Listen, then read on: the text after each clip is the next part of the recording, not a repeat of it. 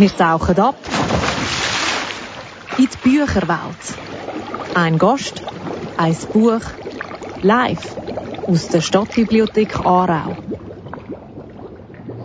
Guten Tag und herzlich willkommen hier in der Stadtbibliothek Aarau oder daheim am Radio auf Kanal K. Ich begrüße Sie zu der zweiten Ausgabe von «Ein Gast, ein Buch». Der heutige Gast heißt Urs Wehrli. Seit 30 Jahren ist er als Teil vom Kabarettduo Ursus und Nadeschkin auf den Bühnen, im Fernsehen oder in der Zirkusmanege unterwegs. Seit rund 15 Jahren veröffentlicht er Bücher, wo er Kunstwerke oder Alltagssituationen aufräumt. Der Urs Wehrli ist 1969 in Aarau geboren worden, ist im Quartier Golderen hier in der Stadt aufgewachsen und lebt heute in Zürich. Urs Wehrli, herzlich willkommen. Dankeschön, guten Morgen.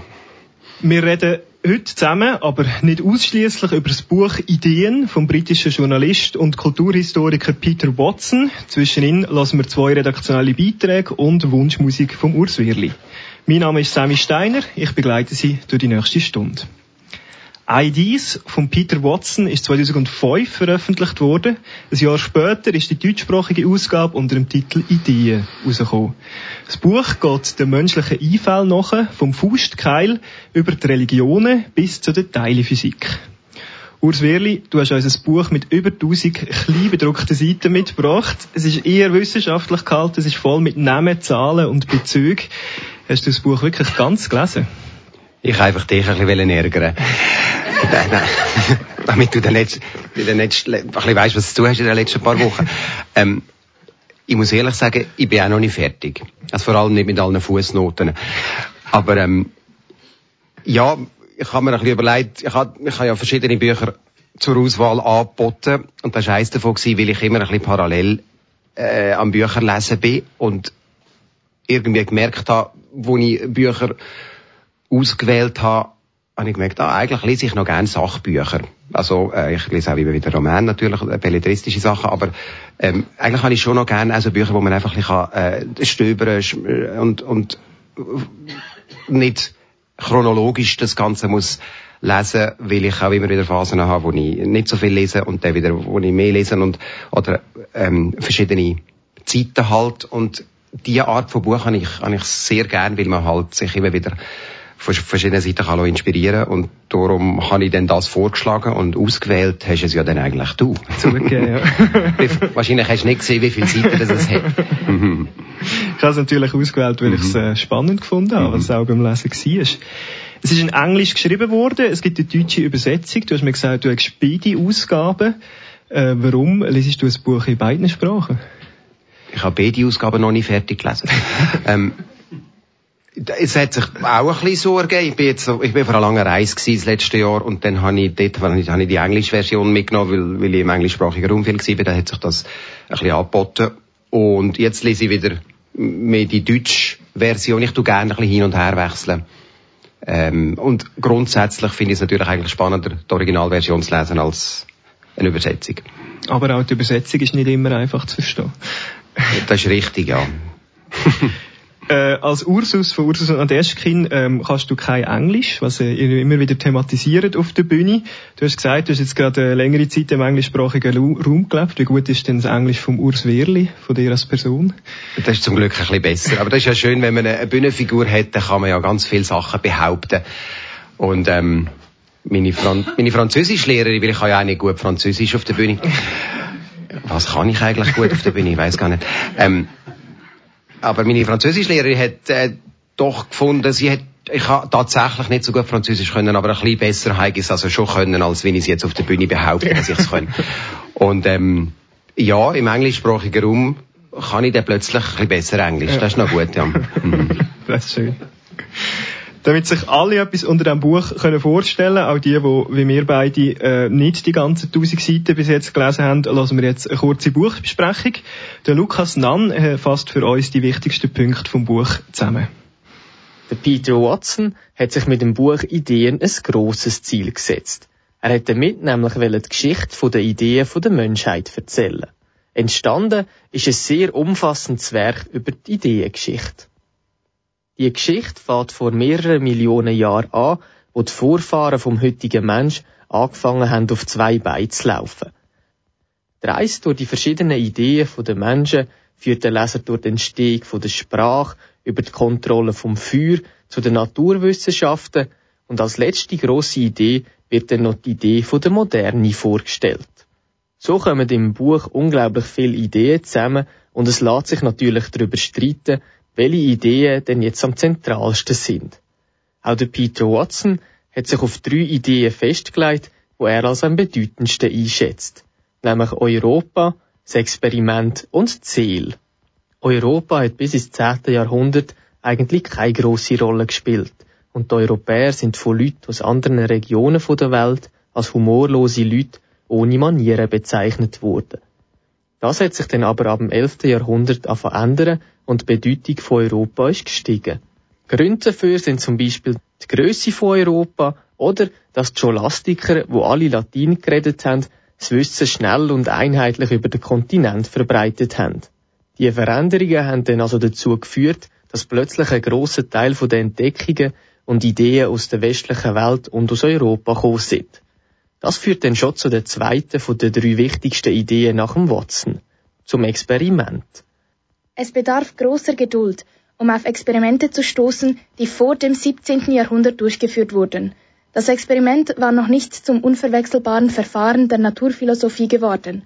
Erst am Ende des Jahrhunderts wurde es als solches betrachtet. Die Verbesserung und Erweiterung der zur Verfügung stehenden Instrumentarien war eng mit der Bereitschaft zum Experiment verbunden. Als dritte von den einflussreichsten Ideen nennt Peter Watson Ziel. Die Idee ist schon früh das erste Mal auftaucht. Es hat nämlich schon der Frühmensch den toten Grabbeigaben ins Grab da, was auf den Glauben an ein Jenseits schliessen lässt. Darum kann man auch davon ausgehen, dass der Mensch schon früh irgendwie an eine Art Seele hat müssen glauben.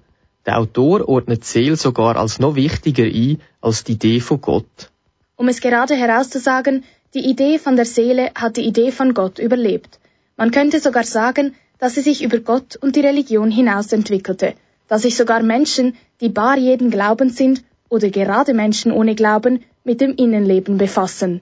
Das sind also die drei wichtigsten Ideen für Peter Watson. Aber in seinem Buch beschreibt er noch viel mehr Ideen und erklärt, was sie für die Menschheit bedeutet haben.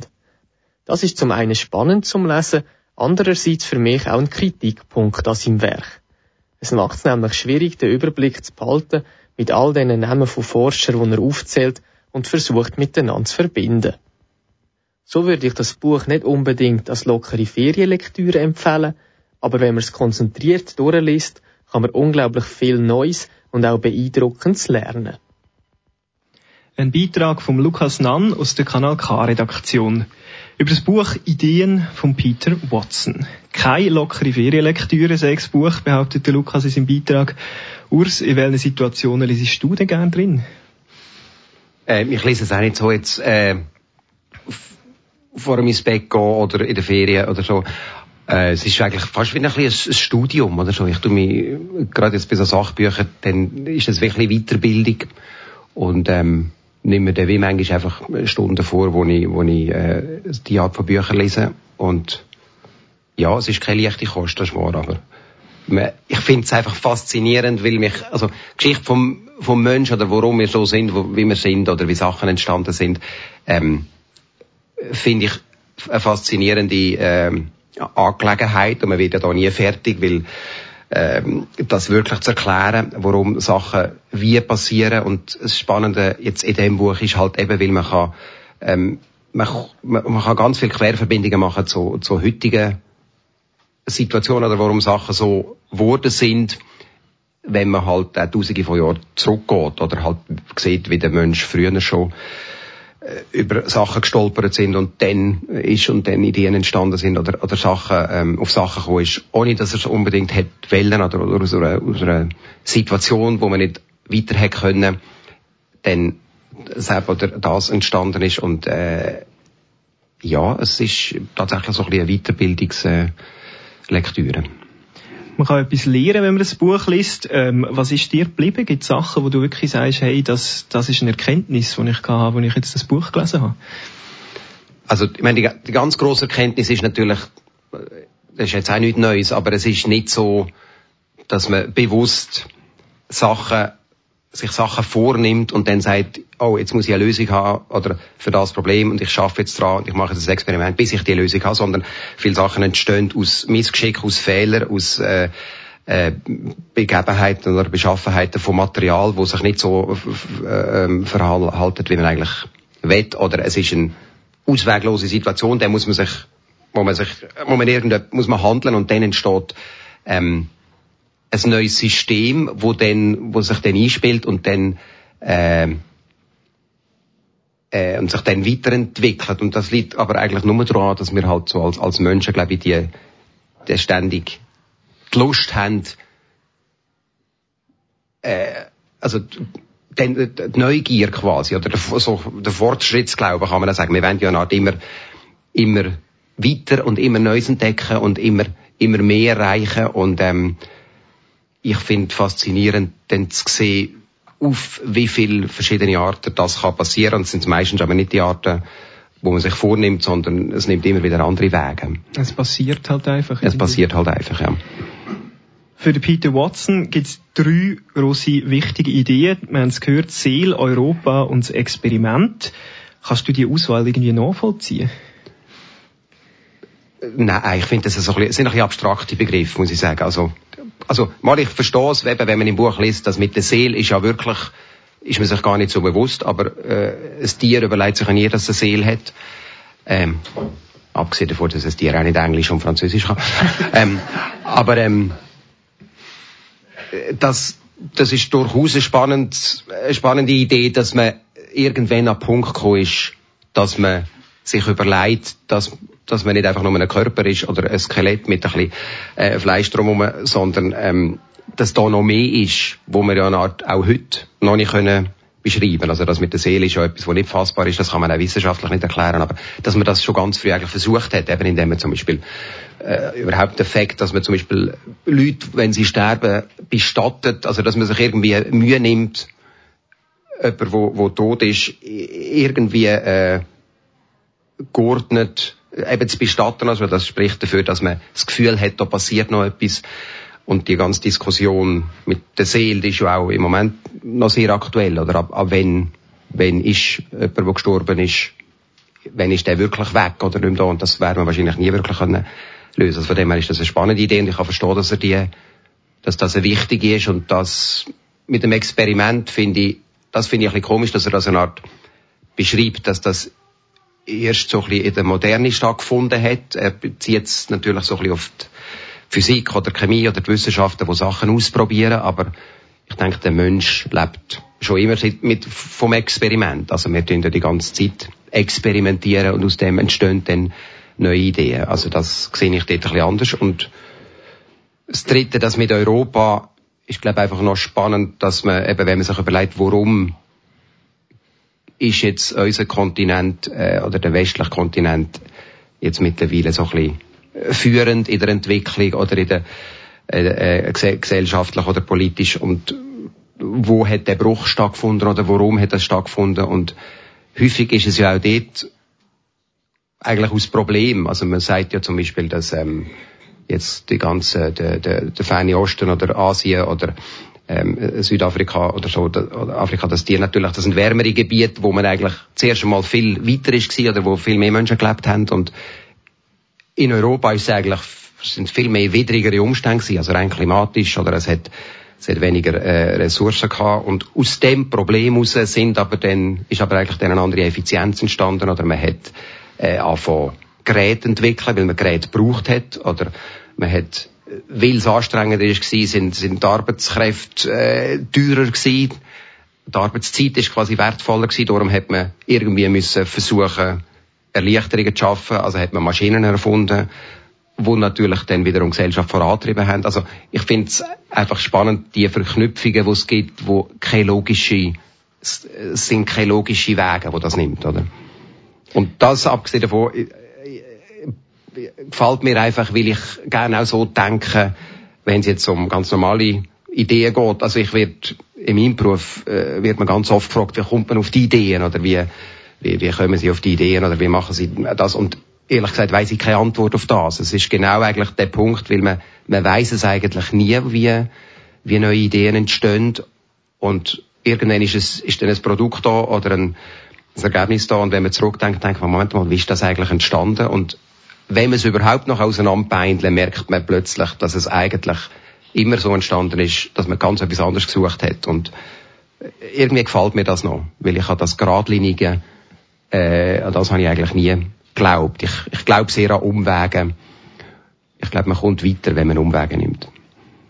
Ich habe mich auch gefragt, braucht es überhaupt ähm, die Einordnung, dass es jetzt da drei wichtigste Ideen soll geben? Also mich hat das ein bisschen irritiert, dass der Peter Watson offensichtlich das Bedürfnis hat, ähm, da die drei Top-Ideen zu küren aus der Fülle von tausenden Ideen über Millionen von Jahren habe gefunden, das hätte man auch können, ja. können sich schenken. Vielleicht ist das in der Zeit von der Casting-Shows, muss man immer äh, die Top-Ideen. Oder vielleicht hat er Reklamationen bekommen von so ähm, Radiomoderatoren, die in Talkshows das Buch mit besprechen und dann und dann sich nicht auf einen Blick können über die drei besten Ideen einen Überblick schaffen. Mhm. Es ist ein Buch über die Vergangenheit, über die Geschichte der Menschheit. Äh, wie wichtig ist dir das persönlich, das, was war? Zum Beispiel, eben, wenn du künstlerisch schaffst, knüpfst du bewusst irgendwo an? Hast du so etwas wie Vorbilder, äh, Ideen, eben, wo du darauf aufbaust?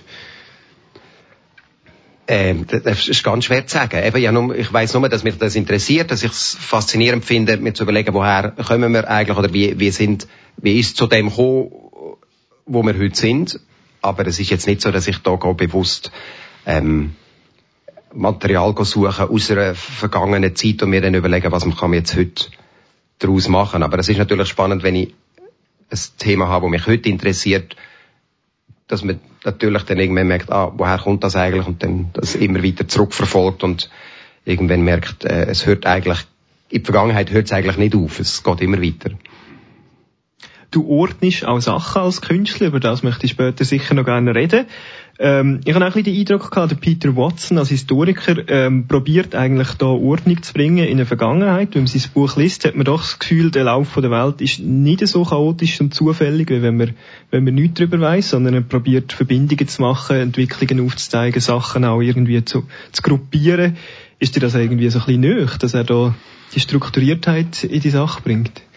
Wahrscheinlich schon unbewusst. Also ich habe gerne so System oder Ordnungen. Ich glaube auch, dass letztendlich äh, alles irgendeiner Ordnung unterliegt und ähm, also ja, ist ja abgesehen davon ja auch so, wenn man in der Natur, die Natur ist immer das beste Beispiel, wo ja sehr chaotisch kann wirken auf den ersten Blick, aber wenn man das jetzt genau untersucht, hat alles ganz klare Abläufe oder ähm, wiederkehrende Elemente und eine ganz klare Ordnung und ein klares System und ein Sinn. Und äh, ja, ich bin schwer überzeugt, dass das natürlich die Ordnung ist in allem, auch im Chaos. Also darum habe ich, ich habe, ich habe eigentlich immer beide Pole sehr gerne. Also ich, es ist jetzt nicht so, dass ich, auch wenn ich jetzt an meinen, an meinen aufgeräumten Sachen schaffe, ist nicht so, dass ich das Aufgeräumte lieber habe, wie das Chaotische ich finde wirklich toll, die zwei Pole zu haben und dann auch schauen, was ist dazwischen oder hin und her können zu kumpen. Ja, und ich finde das Chaos sehr, eigentlich ist das Chaos inspirierender. Und da gibt es einen Moment, wo das Chaos einem so ein bisschen über, äh, ähm, äh, beherrscht, dann ist es nicht mehr gut. Dann muss man auf Ordnung machen und dann kann man es wieder sortieren, bis es wieder zum Chaos wird. Ich glaube, es muss immer hin und her. Ja. Es ist Zeit äh, für ein erstes Stück Musik. Hier bei ein Gast ein Buch. Urs, du hast als ersten Musikwunsch ein Stück amerikanische Rockmusik um die Jahrtausendwende ausgewählt. The Sound of Fear von den Eels. Äh, was verwünschst du mit dem Stück? Äh, ich habe einfach die Eels sehr gern. Ähm, also ist äh, vor allem der, der, der Sänger, der alles äh, schreibt und die, die Band ähm, führt. Die Eels gibt es schon lange. Ich habe viele CDs von denen und äh, lasse das immer, das ist jetzt jeder so ein bisschen eine, eine antreibende Musik, die zwischendurch gut ist. Zum Beispiel zum Sachen sortieren. mhm. Lassen wir hier Eels mit The Sound of Fear.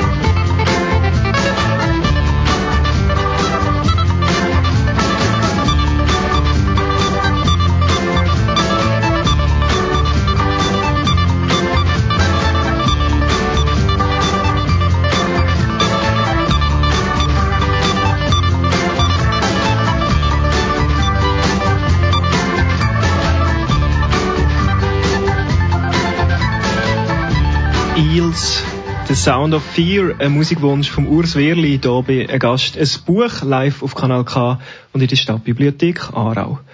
Urs, du räumst manchmal Sachen auf und machst Fotos davon. Angefangen hat's mit Kunstwerk. Du hast aber auch Buchstabensuppen oder Fruchtsalat aufgeräumt, einen Weihnachtsbaum zerlegt oder Ordnung in eine Badewiese gebracht. Äh, ich finde es eine bestechende Idee, die Aufräumerei. Wann hast du herausgefunden, dass das funktioniert und dass das die Leute auch sehen wenn du etwas aufräumst? Äh, ich, ich, hab, ich bin immer gerne in Museen, schon immer gegangen und ähm, ich habe mal in einer Tengeli-Ausstellung mir vorgestellt, wie, also ich hatte das Bild gesehen vom Tengeli im, also im Atelier. Das finde ich sowieso immer faszinierend, äh, Künstlerateliers äh, anzuschauen oder auch Fotos davon zu gehen. Und dann hab, ist das ein riesen Puff in dem Atelier und ich habe mir vorgestellt, wenn der jetzt eine Putzhilfe hat und die kommt einmal in der Woche und dann macht die Person Ordnung, tut Staubsaugen und so und wie weiß denn jetzt die Person, wo dass die Ordnung, ähm, also bis wohin sie muss aufräumen. oder wo das, also, hätte, habe ich mir dann so vorgestellt, wenn sie jetzt auf dem Tisch vielleicht noch aufräumt, oder dann zum Beispiel, ähm, dann hängt vielleicht ein Bild, wo auch chaotisch ist, und sie räumt das noch auf. Und das habe ich einfach ein, ein schönes Bild gefunden und habe mal so ein bisschen, habe mal einen Cartoon gemacht zu dem Thema und der als ein paar Leute zeigt und das habe ich gemerkt, dass das, dass das wie noch, noch gut funktioniert und sehr eine klare Idee ist und dann habe ich angefangen, Bilder auseinanderschneiden. Ich glaube, mit dem Paul Klee hat das angefangen und ja, man, das ist wie das tatsächlich auch wieder so eine Idee, wo man nicht recht weiß, was hinführt. Man fährt dann halt einmal an und dann habe ich mal so einen Zettel oder zwei Blätter, wo ich das mache, dann zeigt mir das halt ein paar Freunde, die gerade vorbeikommen und dann merkt man recht schnell, ähm, wie die Leute reagieren, wie sie, wie, wie das funktioniert. Und dann habe ich das ein bisschen im grösseren Stil angefangen und am Schluss dann am, meinem Verleger gezeigt und so ist das dann ins Rollen gekommen. Aber man weiß natürlich nicht, ob das dann etwas wird. Oder ich kann eigentlich nicht vorstellen, dass das ein Buch wird oder schon gar nicht drei Bücher, die es jetzt sind. Und ähm, ja, mittlerweile ist das sehr ein grosses Nebengleis geworden von meiner, neben meiner Hauptarbeit eigentlich, die ich mit der Nadia im Duo mache. Ähm, beschäftigt mich das jetzt seit zwölf, ähm, 15 Jahren immer wieder und weiterhin. Soviel ich weiß, ist der, der künstlerische Ansatz von dem Aufräumen sehr einzigartig, also wirklich eine neue Idee. Ähm, könnte man quasi Peter Watsons im Buch auch vorkommen. Ähm, das könnte die, eine von der viert, die, viertwichtigste Idee sein. Möglicherweise. Ja. Nach der Seele und Europa kommt noch das Kunstaufräumen, das ist gut, ja. Äh, mhm. Bist du irgendwie auch ein bisschen stolz darauf, wirklich so eine, eine genuine Idee in die Welt zu haben? Passiert jetzt ja nicht allen Leuten. Das ist wahr, ja. Und, also, nein, stolz ist vielleicht das falsche Wort. Es, es freut mich immer wieder, dass es, dass es zu dem gekommen ist und das, äh, ich bin auch dankbar dafür. Ich, ich finde, lustigerweise, äh, man, ich, habe nicht das Gefühl, man kann Anrecht haben auf eine Idee. Also ich habe das Gefühl, die Ideen gehören sowieso allen und ähm, ich habe eigentlich, ich sehe immer so das Bild, dass Ideen eigentlich da in der Atmosphäre umeinander schwirren. Äh, man muss sie einfach nehmen. Und das Problem ist, dass viele Leute keine Zeit haben, um die Idee zu nehmen. Oder man kann auch sagen, die Idee klopft immer wieder an die Türen. Man muss einfach daheim sein, wenn sie kommt. Und ähm, nein, das ist schon ein bisschen so. Also ich merke immer, wenn ich mir Zeit nehme oder, oder ähm, eben zum Beispiel, wenn ich Umwege nehme, kommen mir eigentlich die besten Ideen. Und das ist eine von diesen Ideen, wo, wo ich glaube, die hätten ganz viele andere auch können haben.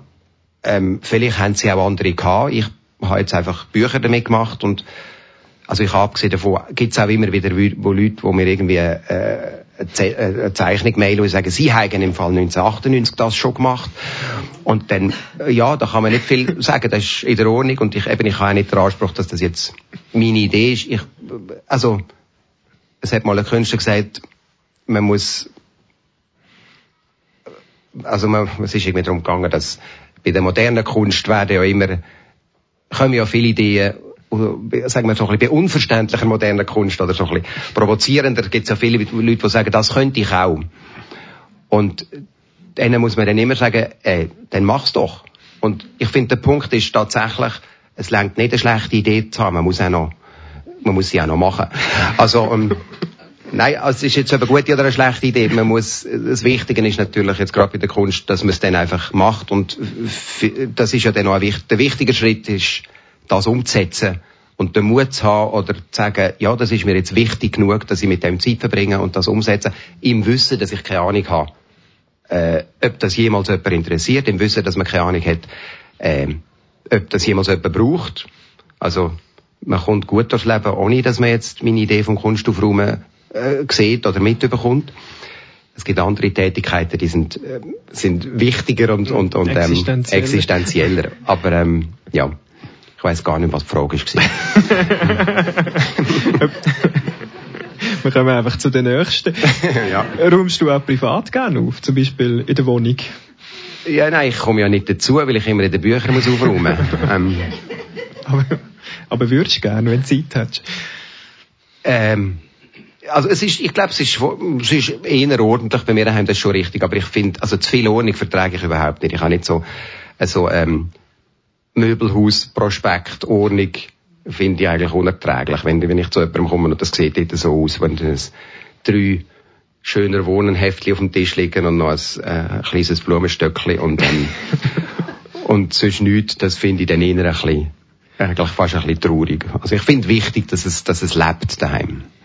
Ja. Du hast vorher von guten und schlechten Ideen geredet. Ähm, findest du, es gibt so etwas wie gute und schlechte Ideen oder ist schlussendlich alles irgendwie Geschmackssache? Oder ist es möglich, Nein, eine gute glaub... Idee als solche zu erkennen? Puh, äh, das ist jetzt eine gute Frage. Können wir noch ein bisschen Musik spielen? ähm, ein bisschen Bedenkzeit. Nein, ich weiss, ich weiss es nicht. Es, es hängt für mich ganz viel bisschen mit dem, mit dem Respekt zu tun, wo man, ich finde, eine Idee muss man auch respektieren und ernst nehmen und, und äh, für wichtig nehmen.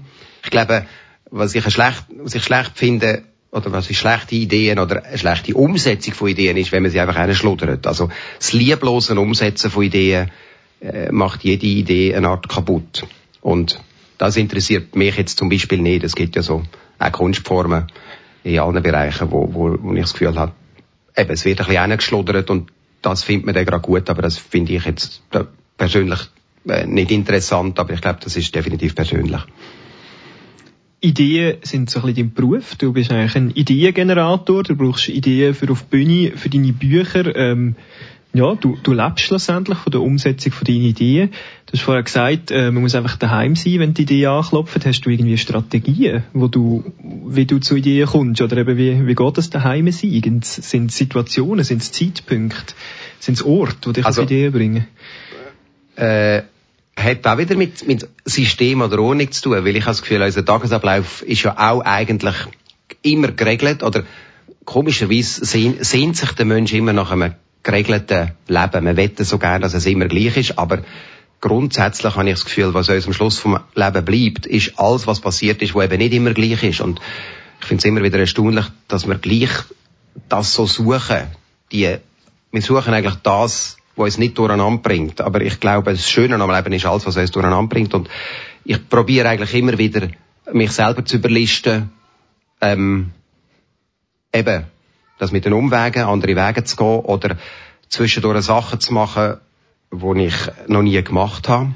Oder wenn ich mal eine Stunde Führung habe und irgendwie in der Stadt unterwegs bin, dass ich irgendwo bei einer Tür reingehe, die offen ist, wo ich, ähm, wo, wo ich nicht weiß, was dahinter ist oder so. Ähm, ich habe das Gefühl, es ist eigentlich ganz simpel, wenn man das denn will. Also es ist natürlich, es kann dann auch anstrengend sein, wenn man dann so Ideen trifft.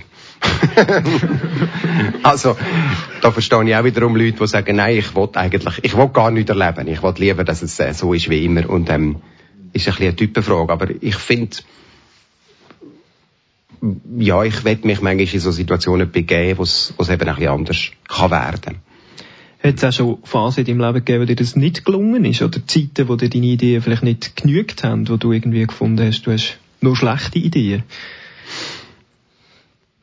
Äh, nein, es gibt Phasen, wo man vielleicht ja, wo es gar nicht so wichtig ist. Es gibt natürlich logischerweise äh, auch bei mir Momente oder Wochen, wo ich auch keine Lust habe auf äh, etwas, wo mich aus dem Trott bringt oder aus der Ruhe bringt. Und ähm, das ist dann aber äh, das ist dann okay so. Also wenn jetzt Alltag zehn so Ideen kämen, das fände ich wahnsinnig anstrengend. Mhm. Die meisten Leute kennen dich, Urs Wehrli, wahrscheinlich als Teil vom Cabaret-Duo Ursus und Nadeschkin. Du bist seit 30 Jahren zusammen mit Nadia Sieger in der Schweiz und auch international erfolgreich unterwegs. Die Kanal K-Redaktorin Ayla Florin hat mit Nadia Sieger geredet und sie über äh, ihre Meinung zu ihrem Bühnenpartner ausgefragt. Ursus und Nadeschkin ist ein Cabaret-Duo, das schon seit 30 Jahren zusammen arbeitet und die Leute begeistert. Der Urs Wehrli und Nadia Sieger hüpfen von der kleinen Bühne ins Fernsehen, von der Zirkusmanege in den Konzertsaal. Langweilig wird es diesen zwei farbigen Vögeln sicher nie. 30 Jahre ist eine lange Zeit. Aber Nadja Sieger, also die Nadeschkin, mag sich noch daran erinnern, wie sie den Urs Wehrli damals kennengelernt hat. Ich weiss nur noch, der Urs hat sehr lange Haare gehabt, sehr lockige Haare und wir haben zusammen den gleichen Workshop besucht, Zirkus-Workshop in Wiesbaden. Und ich weiss nur noch, ich habe immer das Gefühl, ich sei wahnsinnig viel älter, weil ich bin ein Jahr älter gewesen. Und, ähm, habe gefunden, er ist ein ein Landei, weil er ist aus Aarau und ich aus Zürich. Und, ähm, aber ich glaube, da habe ich mehr so den Blöffer rausgehängt und, ähm, habe nicht genau geschaut. Heute sieht Nadja Sieger aber, was hinter dem langhaarigen Landei aus Aarau steckt. Was ich ganz toll finde am Urs ist, ähm, dass wir eigentlich eben das Zeug nicht liegen lassen. Wir, tun, wir, wir bringen es auf den aufs Parkett, das können wir auch. In, in einer Liebesbeziehung, wo, wo man quasi Partner ist oder verheiratet ist, dort sucht man letztlich immer auch ein, bisschen, ein Stück weit Harmonie. Und wir suchen nicht Harmonie, weil Harmonie auf der Bühne wäre langweilig. In unserem Beruf ist eigentlich der Disput oder die Gegensätzlichkeit oder die Möglichkeiten, die es sonst noch gibt, wenn man schon mal einen Entscheid gefällt hat oder etwas für gut befunden hat, ist es eigentlich super. Man entscheidet sich für Weiß und nachher ist aber die andere Farbe gleich besser. Um auf der Bühne immer wieder neue, schwungvolle Ideen zu zeigen, braucht es also immer ein bisschen Reibung. Neben der Bühne ist aber auch eine Freundschaft gleich wichtig und auch vorhanden. Nadia Sieger erzählt, dass es über die 30 Jahre hinweg immer schwieriger geworden sei, Freizeit miteinander zu verbringen, wenn man ja schon während der Arbeit immer zusammen ist. Sie findet es auch schwierig, ihr Umfeld und ihre Familie neben der Arbeit und der Freundschaft zum Urs Wehrli abzustimmen. Wir müssen uns wie unter der Woche zum Teil Zeit rausnehmen und behaupten, jetzt ist Wochenende am Dienstag. Oder wir müssen behaupten, wir feiern jetzt Weihnachten, auch wenn Sommer ist. Weil in unserem Beruf gibt es eigentlich eine Sieben-Tage-Woche und da muss man sich sehr gut strukturieren, dass man eigentlich auch noch eine freie Zeit hat. Und, und die kommt damals jetzt kurz bei uns. Also wir sind viel am Arbeiten, das hat aber auch damit zu tun, dass sobald wir zusammen sind, kommen uns einfach die Ideen in Sinn. Also die kommen ja immer. Du kannst Kreativität nicht abstellen. Das heisst, wenn wir eine Wanderung machen oder zusammen ins Kino, dann nachher, ähm, kann gut sein, dass uns dann schon wieder irgendwas in Sinn kommt und dass wir es eigentlich dann wieder abschreiben und und schon wieder am Arbeiten sind. Also es macht ja Spass, ist ja unsere Passion. Die beiden zusammen sind, glaube ich, so ziemlich Definition von einem dynamischen Duo. Wenn sie ihre Ideen und ihre Passion zusammenbringen, dann entstehen Geschichten und Szenen, die immer wieder neu und spritzig sind. Man könnte eigentlich meinen, dass es nach diesen 30 Jahren für Nadja Sieger und der Urs Wehrli ja schon kinderleicht sei, zusammen immer wieder auf neue und geniale Ideen zu kommen. Der Urs ist wahnsinnig ein genauer Mensch und das regt mich genauso fest auf. Manchmal, wie es mich auch ähm, freut, dass wir genau sind oder dass wir konsequent sind, das kann uns zu Weissglut treiben. Aber letztlich ist das auch der Grund, warum wir eben, glaube ich, gute Arbeit machen. Ein Beitrag von der Ayla Florin gehört auf Kanal K bei einem Gast ein Buch live aus der Stadtbibliothek Aarau. Genauigkeit und Konsequenz äh, sind Grundlage für gute Bühnenarbeit. Urs, ist das auch für dich ein bisschen euer Erfolgsgeheimnis? Also, ja, ich, ich kenne jetzt eben, ich kenne jetzt nicht nichts anderes als genau und konsequent äh, zu arbeiten. Also etwas anderes interessiert mich gar nicht. Ich wenn man einen Weg anfängt, will ich den wirklich auch so gut wie möglich machen. Und was genau unsere Arbeit letztendlich ausmacht, das glaube ich, wissen wir selber am wenigsten. Es hängt sicher auch damit zusammen, dass man halt, es ist irgendetwas dazwischen. Wenn man das Zweite schafft, ähm, ist es ja nicht einfach die Summe von zwei, zwei Einzelpersonen, sondern das, was dazwischen mitschwingt und wir leben wirklich oft halt auch davon, oder unsere Arbeit lebt viel davon, dass, dass jemand etwas einbringt und dann das Gegenüber das Gegenteil behauptet oder, oder ein, etwas Neues dazu bringt und das, die Verschmelzung ist letztendlich wichtig oder die, die, die Antipoden oder, oder die, die, das, was hin und her geht oder die, die Sput über zwei verschiedene Meinungen und das finden wir eigentlich auch spannend. Also das ist, wie Nadja vorhin gesagt hat, das ist, ähm, wir suchen nicht Harmonie.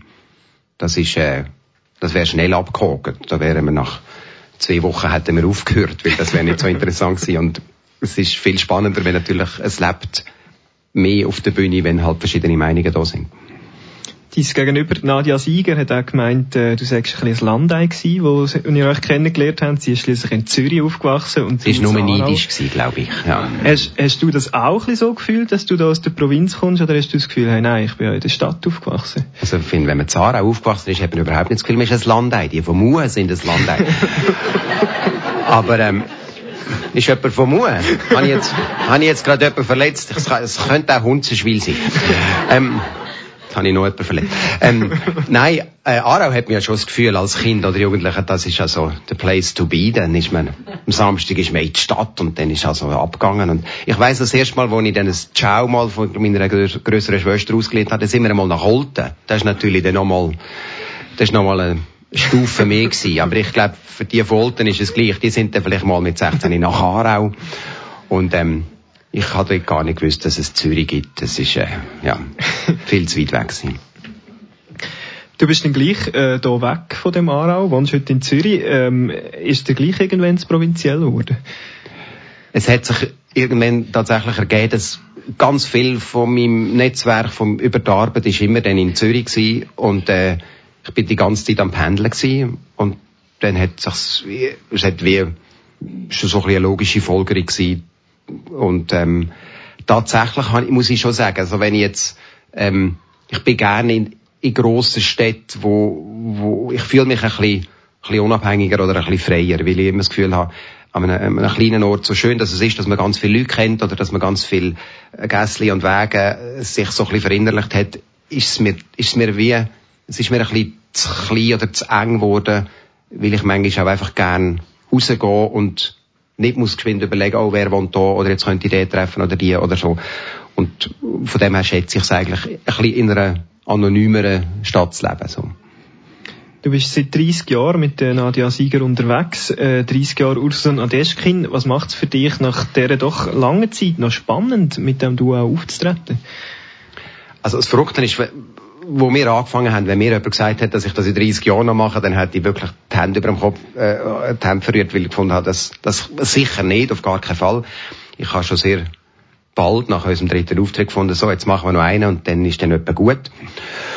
Und das hat sich auch nach einem Jahr wiederholt oder nach drei Jahren. Und wir haben, eigentlich haben wir immer so geschafft, dass es, dass es jetzt gerade fertig sein Und das ist vielleicht aber auch ein, ein Erfolgsgeheimnis. Wir haben eigentlich nie, wir haben eigentlich immer unsere Zusammenarbeit aufs Spiel gesetzt, weil wir immer gefunden haben, es ist ja jetzt gut gewesen bis dahin und jetzt kann es dann auch aufhören oder so. Aber komischerweise finden wir wie beide, äh, auch wenn es zwischendurch schwierige Situationen gibt, einfach aufhören, das ist ja einfach. Also, das ist ja simpel, da muss man einfach aufhören. Aber weitermachen ist eigentlich viel spannender, oder herauszufinden, wie kann man denn weitermachen. Und für uns ist immer ein bisschen ein, ein, ein Kriterium, dass dass ich das Gefühl habe, solange es weitergeht und solange wir, solange wir immer wieder in unserem, in unserem Gebäude oder in unserem Haus, das wir da aufbauen, äh, immer wieder neue Zimmer entdecken und es noch ein Raum weitergeht oder wir plötzlich noch einen Dachstock entdecken oder äh, ein Kellerabteil, das wir noch nicht kennt haben, dann ist gut. Ich glaube, wenn wir uns an, würden anfangen, so ein bisschen immer im gleichen Saulen oder wiederholen, dann äh, würden wir das wahrscheinlich nicht mehr so lange machen. 30 Jahre Ursus und Nadeschkin heisst auch, dass du seit 30 Jahren in deiner Rolle als Ursus auf der Bühne stehst. Ähm, es gibt andere Kabarettisten, die äh, auch ihre Bühnenrolle haben, die sich aber auch zum Beispiel mal als Schauspieler probiert haben, mal in andere Rollen geschlüpft sind, in anderen Formaten. Hätte ich das nie gereizt, zum Beispiel Schauspielerei auszuprobieren? Ähm, ich habe drei, vier kleinere Filmprojekte schon gemacht. Äh, ich finde Schauspielerei, vor allem also die gefilmte Schauspielerei, finde ich sehr aufwendig, also weil das Produkt ist ja sehr, es sind sehr viele Leute involviert. Äh, man hat recht wenig zu tun mit dem, was am Schluss rauskommt. Man hat halt einfach, das sind ein paar Prozent, wo ein Schauspieler dann äh, sein Anteil, der Rest ist, ist das Drehbuch und der Schnitt und ähm, alles, was nachher passiert. Abgesehen davon ist Tätigkeit auch, die ist langwierig. Man steht also viel umeinander und wartet und muss schauen, dass das Licht stimmt und dass es nicht regnet und dass das. Also das habe ich äh, ja, habe ich eigentlich nie gesucht, oder? Also, und ich habe das Gefühl, andere Sachen, die mich interessieren, die suche ich an anderen Orten und so ein bisschen meine Bühne, die Bühnenlust kann ich eigentlich viel ausleben in der Arbeit mit der Nadia. Und dann habe ich noch meine, meine ich mache noch Bühnenauftritt äh, solo mit meinem Buch, wo ich wieder ein bisschen äh, äh, eine andere Rolle habe. Ähm, und äh, ja, dort habe ich eigentlich nie etwas vermisst. Du äh, spielst Schlagzeug, das äh, hat man auch schon auf der Bühne dürfen bewundern. Eine Musikerkarriere hättest du dir nie vorgestellt? Ähm, mal, das hat auch können passieren, für das, aber äh, bei Musiker ist eigentlich übertrieben. Ich habe immer nur Schlagzeug gespielt. Ich habe, ich habe, ich habe nur die Notenabstände, Notenhöhen kenne ich nicht. ähm, und ähm, ich habe ja Zara auch bei der Kadettenmusik, bei den Tamburen gespielt. Ich habe immer wollen trommeln. Ich habe nicht einmal Blockflöte gelernt als Kind. Und ähm, ja, das begleitet mich immer wieder. Das mit dem Schlagzeug ist natürlich nicht ganz einfach, weil man kann längst nicht überall Schlagzeug spielen. Das heißt, man muss einfach immer einen speziellen Raum haben und ähm, ja, es gibt immer so Phasen, wo ich wieder mehr spiele und ja, Rhythmus finde ich immer noch etwas sehr Faszinierendes und auch dort, es, es ist ja letztendlich auch Rhythmus ist wieder natürlich ein, ein gutes Beispiel für wie alles eigentlich ein, ein System oder eine Ordnung hat, um wieder den Link noch zu machen. Ja. Du kannst äh, einige Sachen, die du eben auch auf, auf die Bühne bringst oder in Bücher rausbringst, hast du auch verborgene Talente, Sachen, die du höchstens privat mal machst, irgendwie kochen, buchstabieren, Lastwagen fahren. Ähm, buchstabieren, das ist noch ein gutes Talent. Mhm. Lastwagen fahren, auch schön. Ähm, habe ich verborgene Talente? Ähm, Nein, boah, vielleicht, gut, die Verborgenen, vielleicht habe ich sie selber noch nie entdeckt.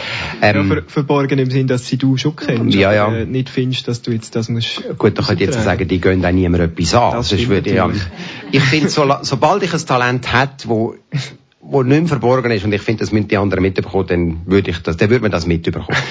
mhm. Gut zu wissen. Mhm. Du hast uns äh, noch mehr Musik mitgebracht, äh, wo du nicht Schlagzeug spielst drauf. How Many mhm. Times? Das aktuelle Lied von der amerikanischen R&B-Sängerin Erin Ellen Kane. Äh, was bedeutet dir das Lied? Äh, das habe ich mal zufällig entdeckt und ich finde es ein wahnsinnig äh, eindringlicher, schöner Song und ähm, sehr, sehr äh, stimmstark und das, ja, ich finde äh, sehr ein intensives Lied in seiner Einfachheit. Das hören wir jetzt gerade. Geniessen wir es also zusammen mit Irene Ellen Kane mit How Many Times.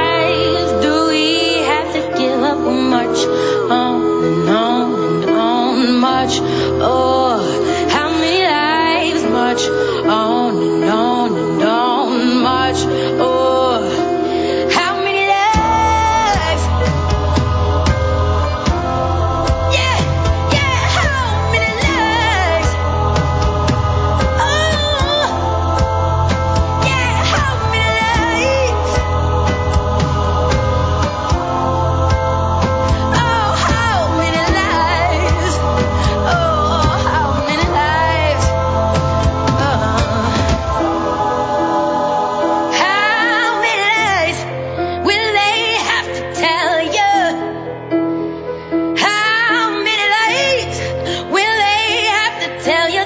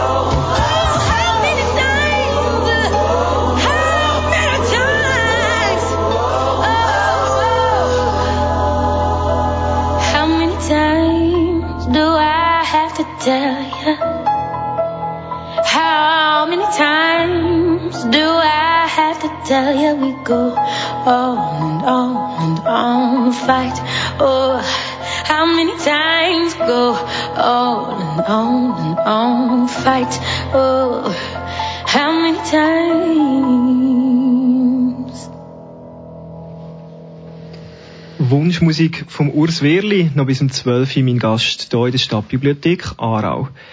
Urs, schon während deiner Lehre als Typograf beim damaligen Aargauer Tagblatt hast du das Duo Ursus und Nadeschkin mitgegründet. Du hast nie auf dem Beruf geschafft nach der Lehre, bist sofort freier Künstler geworden. Hat dir das widerstrebt, die Vorstellung, in einem Büro zu arbeiten, Aufträge abzuarbeiten? Ja. das ist noch, das ist eine Frage. Äh, nein, ähm, ja, tatsächlich, das habe ich aber, ja, das muss man auch herausfinden. Ich bin auch heutzutage immer wieder froh, dass ich vier Jahre, vier Jahre die Lehre habe gemacht wo ich gemerkt habe, wie denn das so könnte sein, wenn man in so einem Betrieb arbeitet. Und ja, tatsächlich habe ich gemerkt, das ist nicht, das ist nicht mein, äh, das ist nicht meine Welt, wo ich irgendwie am Morgen so ein Mäppchen mit einem Auftrag auf dem Tisch habe und dann muss ich dort irgendeine Einladung machen für irgendeine Veranstaltung, wo ich noch nie etwas davon gehört habe. Und ähm, dann muss ich es jemandem geben, der mir dann sagt, das ist jetzt schön oder nicht schön. Und klar, man kann natürlich auch auf dem Beruf sicher äh, weitergehen und was weiß ich, ein, ein eigenes Geschäft als Grafiker oder so aufmachen als, äh, als Typograf. Das ist ja, ist ja äh, äh eine breite Ausbildung eigentlich. Aber parallel hat sich dann das ergeben. Ich habe fast Strassenauftritt machen mit der Nadia zusammen und habe dann gemerkt, dass es, äh, ja, da gibt es auch noch eine andere Welt und was ich schon, eben, was ich früher gewusst habe, ist, dass ich gerne selbstständig arbeiten und gerne kreativ arbeiten und gerne wirklich die Vollverantwortung können oder müssen übernehmen für das, was ich mache und, und das direkte Feedback bekommen zu meiner, also dass ich mir selber den Auftrag gebe. Und ähm, ja, ich bin froh, habe, ich's, habe ich das können so umsetzen Du hast deine Zukunft außerhalb von dem Beruf gesehen. Warum hast du die Lehre gleich noch abgeschlossen? Hättest du ja können sagen, pff, das sieht mich nicht, hören auf. Das hätte ich können sagen, ja, aber eben, das mit dem Aufhören finde ich auch dort, ist ja einfach. Ähm, mhm. Und ich, ja, es hat wirklich keinen Grund gegeben. Ich habe den Beruf, die Lehre spannend gefunden, immer wieder. Und ich habe auch viel gelehrt in der Lehre, darum heißt es ja Lehre. und ähm,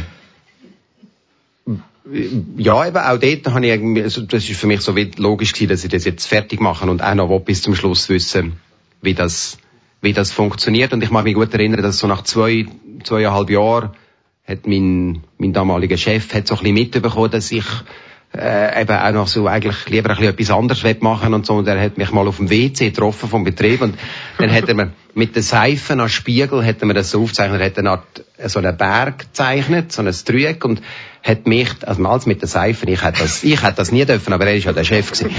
Und, und dann hat er mich so als Männli unterzeichnet und hat so auf halber Strecke auf und auf dem Berg, hat er mir, er hat jetzt gesagt, ich sei jetzt eben da am Auflaufen auf dem Berg und und wenn ich dann oben sehe, dann habe ich dann eine super Aussicht, ein schönes Bild und dann, dann sieht dann alles besser, aber wahrscheinlich ist, als ich da oben war, bewölkt ähm, ja. Hast du dir auch überlegt, was du würdest machen, wenn das jetzt mit dem, mit dem Künstler sie, äh, keinen Erfolg würde bringen, wenn du irgendwie müsstest Geld verdienen? Hast du Plan B gehabt? Dann würde ich dann eben die ver verborgenen Talente nehmen und, ähm, und ein Sushi-Beiz aufmachen oder ähm, nein, ähm, also das muss man sich als, als, als freischaffender Künstler kann man sich, oder muss man, oder könnte man sich das natürlich täglich überlegen, weil es gibt keinen Grund, warum das, was man macht, äh, funktioniert, eben, weil es auch keinen Grund gibt, das braucht es auch niemand, wirklich. Was ein, ein, ein Bäcker kann das von sich nicht behaupten. Er kann sagen, mal, die Leute wollen immer Brot, also ist quasi mein Einkommen eigentlich gesichert, solange ich es gut mache. Aber ähm, in der Kunst ist das tatsächlich nicht so und es, es lohnt sich gar nicht, über das lang nachzudenken, weil ich das Gefühl, wenn das dann mal jetzt würde aufhören, dann kommt etwas anderes. Ich habe eigentlich immer das Gefühl, ich komme mit relativ wenig äh, Mittel aus, ähm, schon, schon früher und das hat sich, also ich bin jetzt nicht zum Glück nicht so materialistisch veranlagt oder mir gibt jetzt eine grosse Wohnung nicht viel mehr als eine kleine Wohnung oder ich äh, habe jetzt nicht irgendwie das Bedürfnis nach einem teuren Auto oder nach teuren Ferien oder so. Von dem her habe ich das Gefühl, ich könnte, wenn es dann müsste, ich könnte ich auch mit weniger leben mal als erstes und ähm, abgesehen davon glaube ich, es würde etwas anderes kommen, wenn das, was ich jetzt mache, nicht würde äh, finanziell etwas bringen, dann gibt es einen anderen Weg, den ich jetzt auch noch nicht kenne. mhm. Neume, wo du auch konsequent gewesen bist, ist äh, in der Verweigerung vom Militärdienst. Du hast, äh, bist 1991 sieben Monate im Gefängnis Wauwiler Moos eingesessen für deine Militärverweigerung. Ähm, hat die Dienstpflicht irgendwie deine Autonomie eben eingeschränkt? Es wäre ja dort noch umso mehr gewesen, jemand sagt, was du machst und äh, du machst genau das. Ja, was dort noch dazu kommt, es ist nicht nur so, dass man sagt, was man macht, sondern das, was einem dann der jemand sagt, ist noch so sinnlos dann ist es natürlich doppelt schwierig. Aber man könnte natürlich auch sagen, so, mein Bedürfnis nach Ordnung hat ja können im Militär durchaus äh, erfüllt sein. Also, das, ja, genau. Leute, ja. Aber ähm, ja, ich, also das hat für mich so kein, kein ich habe so keinen Horizont oder keinen Sinn gesehen in dem, was man in der Armee macht, äh, dass das für mich dann auch eigentlich die logische Konsequenz ist gewesen, um das denen halt auch sagen.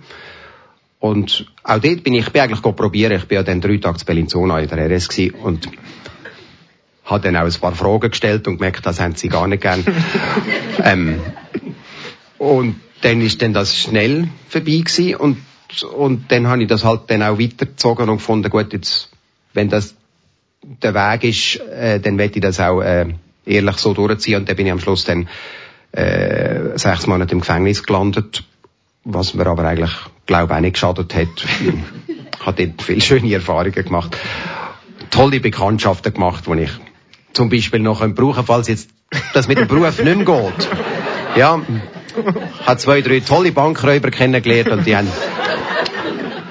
Wobei, die sind nicht so erfolgreich gewesen, sonst wären sie ja nicht die gewesen. Aber, ähm, ja. Du bist auch dort nicht den einfachen Weg gegangen. Du hättest können probieren, aus medizinischen Gründen untauglich zu werden. Das haben auch Anfang 90er Jahre schon Leute gemacht. Ähm, was war es dir gewesen, was dich dazu getrieben hat, zu sagen, doch, ich gehe mehrere Monate ins Gefängnis? Ähm, ja, ist jetzt ja nicht eine Perspektive, wo alle einfach so würden gerade darauf zugehen. Ja, aber also es ist lustig, dass also gewisse Themen wiederholen sich jetzt da ein bisschen, ja, ja. aber ja. Ähm, also es ist gar nicht eine Frage für dich, auch dort einen einfacheren Weg zu suchen. Nein, ich weiß es auch nicht. Eben, ich finde der einfachere Weg, was ist denn so viel toller am einfacheren Weg? Also es ist ja wie, also zum ja, nochmal... Ich würde sagen, nicht sechs Monate im Gefängnis aber, verbringen. ja, aber es ist auch, eben, es ist auch interessant. Also klar, es wäre jetzt sicher nochmal etwas anderes gewesen, wenn man jetzt gesagt hätte, ich werde jetzt sechs Monate lang, äh, gefoltert oder so. Dann tatsächlich wäre dann, weiß nicht, was ich dann gemacht hätte. Aber ich habe ja eigentlich gewusst, was es jemand könnte sein, was auf mich zukommt. Und ich habe nicht Angst gehabt oder nicht das Problem gehabt mit dem, man ist dann viel allein im Gefängnis oder, ähm, äh, das ist zum Beispiel ein Thema, das sicher nicht allen liegt. Aber, ähm, ja, ich finde, das Leben bietet einem ja so viele Möglichkeiten und das ist ein Teil davon, wo ich nicht grundsätzlich, also ich werde dem eigentlich nicht aus dem Weg gehen. Du bist dort bereits seit vier Jahren mit Nadia Sieger zusammen unterwegs gewesen, also Ursus und Nadeschkin. Was hat sie eigentlich in dem halben Jahr gemacht, wo du ja wahrscheinlich nicht hast können schaffen? Sie ist vor dem Gefängnis gesessen und hat gewartet und, ähm, und brüllt. Äh, nein, sie hat, sie hat ein, äh, sie hat ein schönes Solostück gemacht, wo ich sogar, ich durfte ab Premiere, da haben sie mich rausgelassen. Oh. und das Stück hat geheissen, Pünktli, Pünktli, Pünktli, Pünktli und Nadeschkin. Untertitel halb so lang und halb so lustig. Und sie hat eine Art, sie hat als Clown äh, thematisiert, dass sie jetzt, sie hat eine Art auch gern wollen dürfen ins Gefängnis. Oder überhaupt, oder, oder es ist mehr so, sie hat auch gern wollen, äh, vor dieser Wahl stehen, ins Gefängnis zu gehen oder nicht. Das ist abgesehen davon, also, das ist natürlich äh, ein lustiger Ansatz, so auch ein bisschen ein kabarettistischer, wo, wo dann viele Aufgewar Fragen aufgeworfen hat, aber ich finde das auch noch ein spannendes Thema, weil, ist abgesehen davon auch etwas, was mich dort immer beschäftigt hat. Ich, ich finde nach wie vor, ähm, ich fände es eine schöne Idee, wenn wir alle irgendwann zwischen 18 und 25 als, als, als Bürger von einem Land wie der Schweiz irgendeine Aufgabe hätten, eine Gemein, für eine Gemeinschaft, für eine Gemeindienstaufgabe, aber ich habe nie verstanden, warum Frauen das nicht auch müssen, zum Beispiel. Aber das ist natürlich eine Frage, die irgendwie gar niemand verstanden hat, was soll jetzt das? Und ähm, mir ist es aber mehr ein bisschen darum gegangen, dass ich gefunden habe, gut, die Armee, das Militär finde ich so jetzt persönlich nicht unterstützenswert und ich will nicht, äh, ich will das nicht unterstützen, aber wenn man dann schon etwas müsste machen, dann finde ich so etwas wie einen Zivildienst ähm, eine gute Lösung, aber dann wiederum fände ich es auch super, wenn das äh, beide Geschlechter würden machen und ich habe das Gefühl, das würde allen extrem viel bringen und wäre wäre eine schöne, äh, auch eine schöne, äh, äh, also die Idee, dass man einmal drei, vier Monate Einblick hat in einen, in einen anderen Bereich, wäre, glaube für alle lässig. Mhm. Und würde dann auch noch der Gemeinschaft etwas bringen. Im Extremfall Einblick in eine Strafanstalt, in deinem Fall. Genau, ja. Unabhängigkeit und Selbstbestimmung sind, sind, dir wichtig, das haben wir gehört.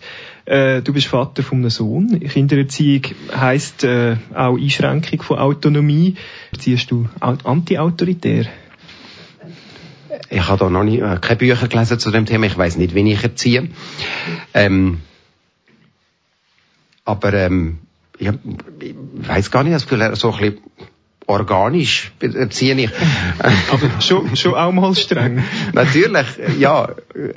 So ein bisschen nach einem gesunden Menschenverstand vielleicht oder nach, äh, nach Vernunft. Und ich glaube, es ist ja auch offensichtlich, weil alle, die Kinder haben, können das ja bestätigen, dass Kinder eigentlich sehr gern Grenzen haben. Also auch dort sind wir wieder beim Thema Chaos und Ordnung. Also Kinder haben sehr gern geordnete Bereiche oder so eine Art ein, ein, ein, ein Leitplanken. Und dann versuchen sie natürlich die ganze Zeit, die durchzubrechen, die zu übergumpen, die, und das, das, in dem lehren sie auch ganz viel. Und das ist auch wichtig. Aber mein Problem ist mehr manchmal, dass ich dort, wo ich weiß, jetzt muss ich ihnen eigentlich, äh, rügen für das, wo ich genau weiß, das habe ich auch gemacht in dem Alter. und, ähm, dann muss ich einmal auf dem Maul sitzen und ihm nicht erzählen, wie ich das auch gemacht habe, weil das würde dann nichts nützen. Ja. Was wünschst du deinem Sohn für die Zukunft? Ähm, ich wünsche ihm, dass er, dass er etwas, oder dass er, dass er eigentlich, wie soll ich sagen, ich finde, Ehrlichkeit ist, Ehrlichkeit, Respekt, ähm, Genauigkeit finde ich so etwas so, so wesentliche Züge, dass man, dass er das, was er will, wirklich auch verfolgt und das dann aber wirklich auch richtig macht. Und ich wünsche ihm, dass er, dass er neugierig bleibt und, und äh, Lust hat, Sachen zu entdecken. Und das kann ich ihm aber nicht verabreichen. Ich kann ihm das vielleicht ein bisschen vorleben, aber das liegt am Schluss bei ihm schönes Schlusswort für die Stunde. Äh, ein Gast, ein Buch. Wir sind nämlich am Ende angelangt. Urs Wehrli, vielen Dank. Danke für das Gespräch und die spannende Einblick in deine Ideenwelt.